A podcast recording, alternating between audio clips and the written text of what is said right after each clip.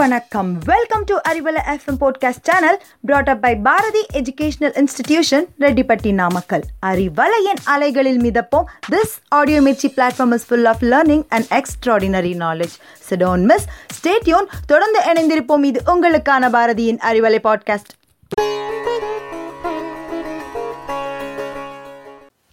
Hello listeners வணக்கம் and welcome to Arivalai podcast உலகிலேயே மிக நீளமான சுவர் எது அப்படின்னு கேட்டோம்னா ஃபஸ்ட்டு நமக்கு ஞாபகம் வருது சீன பெருஞ்சுவர் தான். ஆனால் நம்ம இந்தியாவில் மிக நீளமான உப்பு வேலி ஒன்று அந்த காலத்தில் இருந்திருக்குங்க.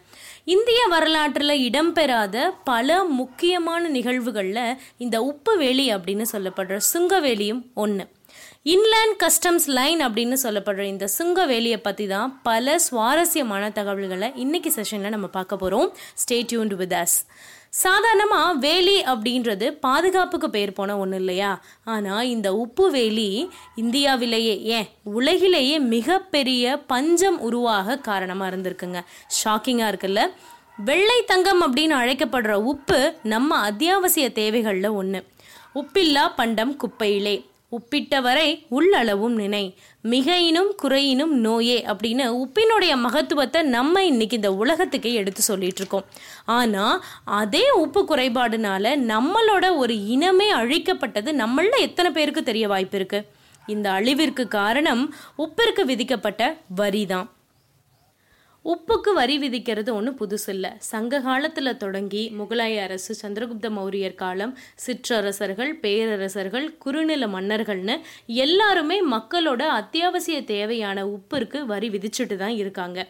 இந்த வரிப்பணம் பலதரப்பட்ட மக்களும் செலுத்துகிற அளவு ரொம்ப கம்மியாக தான் இருந்திருக்கு. எந்த தட்டுப்பாடும் இல்லாமல் மக்களும் அந்த காலத்திலேருந்து உப்பை பயன்படுத்திட்டு தான் வராங்க. ஆனால் அரசாட்சி போய் எப்போ ஆங்கிலேயர் ஆட்சி அமைஞ்சதோ அப்போலேருந்து எல்லா உப்பளங்களையும் கிழக்கிந்திய கம்பெனி தன்னோட கைவசம் கொண்டு வந்தாங்க. ஆயிரத்தி எட்நூற்றி எண்பதுகளில் நேரடி பிரிட்டிஷ் அரசாங்கத்தோட கட்டுப்பாட்டுக்குள்ள எல்லா உப்பளங்களும் கொண்டு வரப்பட்டது. நம்ம கிட்ட இருந்தே அடிமாட்டு விலைக்கு உப்பை கொள்முதல் பண்ணி நம்மளோட நம்மளோட இந்திய சந்தையிலேயே ராக்கெட் விலைக்கு விற்க ஆரம்பிச்சாங்க பிரிட்டிஷ் அரசாங்கம். ஆயிரத்தி எழுநூற்றி எண்பதுகளில் சாதாரணமான ஒரு விவசாய கூலியினுடைய ஒரு மாத வருமானம் எவ்வளவு இருக்கும்? ஒரு ரூபா தாங்க. ஆனால் உப்பு ஒரு மாண்டுக்கு ரெண்டு ரூபான்னு விற்றாங்க இப்படி உப்பு தட்டுப்பாடு அதிகமான இந்த காலகட்டத்தில் வங்கதேசத்தில் உப்பு கடத்தல் ரொம்ப அதிகமாக மாறுச்சு. உப்பு கடத்தலை தடுக்கிறதுக்காக தான் பிரிட்டிஷ் கவர்மெண்ட் ஒரு பெரிய சுங்கவேலி அமைக்கணும்னு முடிவெடுக்கிறாங்க. வங்காளத்தில் இருக்கக்கூடிய முக்கியமான பாதை முக்கியமான ஆறுகள் மேலே சுங்கச்சாவடிகள் அதாவது டோல்கேட்ஸை ஓப்பன் பண்ணுறாங்க ஆயிரத்தி எட்நூற்றி முப்பத்தி நாலில் இந்த டோல் ஆஃபீஸராக இருந்த ஸ்மித் அப்படின்றவர் என்ன பிளான் பண்ணுறாருன்னா தனித்தனியாக டோல்ஸ் இருந்தால் நம்மளால் கடத்தலை கண்டுபிடிக்க முடியாது. ஸோ இந்த டோல்ஸ் எல்லாத்தையும் கனெக்ட் பண்ணலான்னு சொல்லி இமயமலையில் தொடங்கி டெல்லி ஆக்ரா ஜான்சி ராய்ப்பூர் ஒடிசான்னு சுமார் ரெண்டாயிரத்தி ஐநூற்றி நாலு மைல் நீளமுள்ள ஒரு மிகப்பெரிய இந்திய பெருவேலி உருவாக்கப்படுது. கிட்டத்தட்ட பத்து வருஷங்கள் ஆறாயிரம் இந்திய கூலியினுடைய உழைப்பை சுரண்டி இந்த வேலியை உருவாக்கியிருந்தாங்க. இந்த வேலியோட உயரம் பத்து டு பதினாலு அடி இதனுடைய அகலம் ஆறு டு பன்னெண்டு அடி. கிட்டத்தட்ட தொண்ணூறு ஆண்டுகள் பதினாலாயிரம் காவலாளிகளை கொண்டு இந்த சுங்கவேலி இந்திய வகை முள்செடி புதர் மரம் இதையெல்லாம் வச்சு உருவாக்கப்பட்டிருக்காங்க. இது ஒரு பக்கம். இன்னொரு பக்கம் இந்த சுங்கவேலி அமைச்சதுக்கு அப்புறம் மக்கள் சாதாரண மக்கள் ஒரு இடத்துல இருந்து இன்னொரு இடத்துக்கு போக முடியல.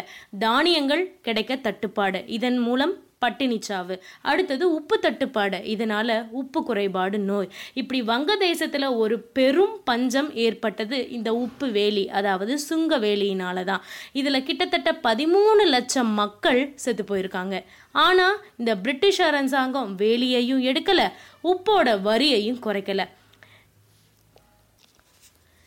இப்படி கொத்து கொத்தா உயிர் பலி வாங்கிய அந்த இந்திய பெருவேலி எங்க? அதை பற்றி ஏன் ஒரு வரலாற்று ஆவணம் கூட இல்லை அப்படின்னு நீங்கள் கேட்கலாம் உப்பு வரியில் லட்சக்கணக்கான வருமானம் பார்த்த பிரிட்டிஷ் அரசாங்கம் இந்த வேலியை பாதுகாக்க அதிகமான பொருட்செலவு பண்ண வேண்டி இருந்தது இதையெல்லாம் கருத்தில் கொண்டு ஆயிரத்தி எட்நூத்தி எண்பத்தி ரெண்டாவது வருஷம் இருந்த லிட்டன் பிரபு தான் இங்கே இருந்த எல்லா செக் போஸ்ட் டோல்கேட்ஸ் எல்லாத்தையும் க்ளோஸ் பண்ண சொல்லி ஆர்டர் போட்டார். கிட்டத்தட்ட தொண்ணூறு வருஷம் வங்க மக்களை வாட்டி விதைச்ச இந்த உப்பு வேலி கடைசியாக ஒரு முற்றுப்புள்ளிக்கு வந்தது. சரி இப்படிப்பட்ட ஒரு சமூக சுரண்டல் எப்படி வெளிச்சத்துக்கு வந்தது? இதை பற்றி ஒரு ஆவணம் கூட இல்லையே. நம்ம இந்திய வரைபடத்தில் கூட இதை பற்றி இல்லையே அப்படின்னு நீங்கள் யோசிக்கலாம். லண்டன் லைப்ரரியில் ஒரு சாதாரண ஆவண காப்பாளராக இருந்த ராய் மேக்ஸம் அப்படின்றவர் தான் இவ்வளோ பெரிய ஒரு நிகழ்வை நம்மளுடைய வெளிச்சத்துக்கு கொண்டு வந்தது. ராய் மேக்ஸம் ஒரு நாள் ஓல்டு புக் ஷாப்பில் லண்டனில் இருக்கக்கூடிய ஓல்டு புக் ஷாப்பில் rambles and recollections of an Indian official அப்படின்ற ஒரு புக்கை வாங்கி படிச்சிருக்காரு. இது யார் எழுதின புக்குன்னா இந்தியாவை பிரிட்டிஷ் ரூல் பண்ணிட்டு இருந்தப்போ பிரிட்டிஷ் ஆர்மி ஜென்ரலாக இருந்த ஒரு வில்லியம் ஹென்ரி ஸ்லீமேன் அப்படின்ற பர்சனோட லைஃப் ஹிஸ்ட்ரி தான் இந்த புக் இந்த புக்கில் தான் இந்த உப்பு வேலி பற்றின சில ஹின்ஸை ராய் மேக்ஸம் படிச்சிருக்கார். இதை படித்து பார்த்த உடனே இவ்வளோ பெரிய வேலி எங்கே இருக்குது அப்படின்னு கண்டுபிடிக்கணும்னு அவருக்கு ஆர்வமும் வந்தது. அதன் பொருட்டு இங்கிலாண்டில் இருக்கக்கூடிய நிறைய லைப்ரரிஸில் நிறைய புக்ஸை அண்ட் அஃபீஷியல் டாக்குமெண்ட்ஸை இவர் படித்து பார்த்துருக்காரு. ஆனால் அதில் எந்த ஒரு எவிடன்ஸுமே இவரால் கலெக்ட் பண்ண முடியலை இந்த வேலியை பற்றி கடைசியாக ஈஸ்ட் இந்தியா கம்பெனியினுடைய ஆனுவல் ரிப்போர்ட்டை இவர் வாசித்து பார்த்துருக்கார். அந்த ஆனுவல் ரிப்போர்ட்டில் அங்கே இங்கே தேடி பிடிச்சி இந்தியாவில் எந்த ஊரில் இந்த வேலி அமைச்சு அமைக்கப்பட்டிருக்கு அப்படின்னு சொல்லி சில ஊரோட பெயரை எடுத்துக்கிட்டு இங்கிலாந்துலேருந்து இந்தியாவுக்கு ஒரு தடவை ரெண்டு தடவை இல்லைங்க மூணு நாலு தடவை அவர் விசிட் பண்ணியிருக்காரு. அந்த இடங்களையும் ஊரையும் அந்த வேலியையும் கண்டுபிடிக்கிறதுக்காக. ஆனால் அவரோட ஆராய்ச்சி சில சமயம் தோல்வியில தான் முடிஞ்சது. அவர் கடைசியா யமுனா ரிவர் பெட் அப்படின்ற இடத்துல நம்மளோட இந்தியாவில் யமுனா ரிவர் பெட்ல ஹண்ட்ரட் இயர்ஸ் ஓல்டான அந்த வேலியினுடைய விதைகளை அவர் கண்டுபிடிச்சிருக்காரு.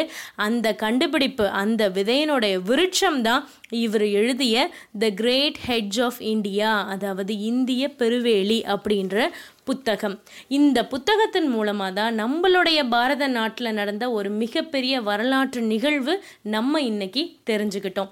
With this valuable information We'll meet you in the next session, guys. Until then, it's bye from Mrs. Girija from Arivale Podcast. Thank you.